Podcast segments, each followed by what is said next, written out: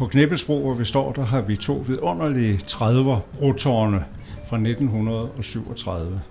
Og de her tårne fortjener at blive fremhævet. Og gudskelov er de jo så også i brug for det, at man har lavet kulturtårnet her og forskellige kulturelle aktiviteter på lidt plads, men på et fantastisk sted i byen, er jo med til at fremme interessen for stedet og få folk til at forstå værdien af at have de her tårne. Vi kan jo se dem på 200 kronersedlen, for de er motiv på 200 kronersedlen, hvis folk ellers stadig bruger pengesedler ikke kun betaler med dankort eller mobile pay, eller hvad en gammel mand ikke kan hitte ud af. Og de er i familie med tårnet på Langebro, for det er samme arkitekt, der hedder Kai Gottlob. De broer er de seneste broer på de steder, for der har været et utal af andre broer her, hvor vi står på Knibbelsbro og hen ved Langebro.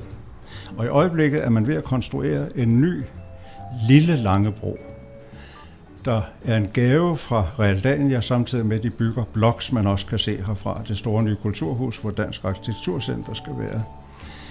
Og den lille Langebro løber, hvor den gamle Langebro løb, nemlig fra Langebrogade til Vester Voldgade. En cykel- og gangbro.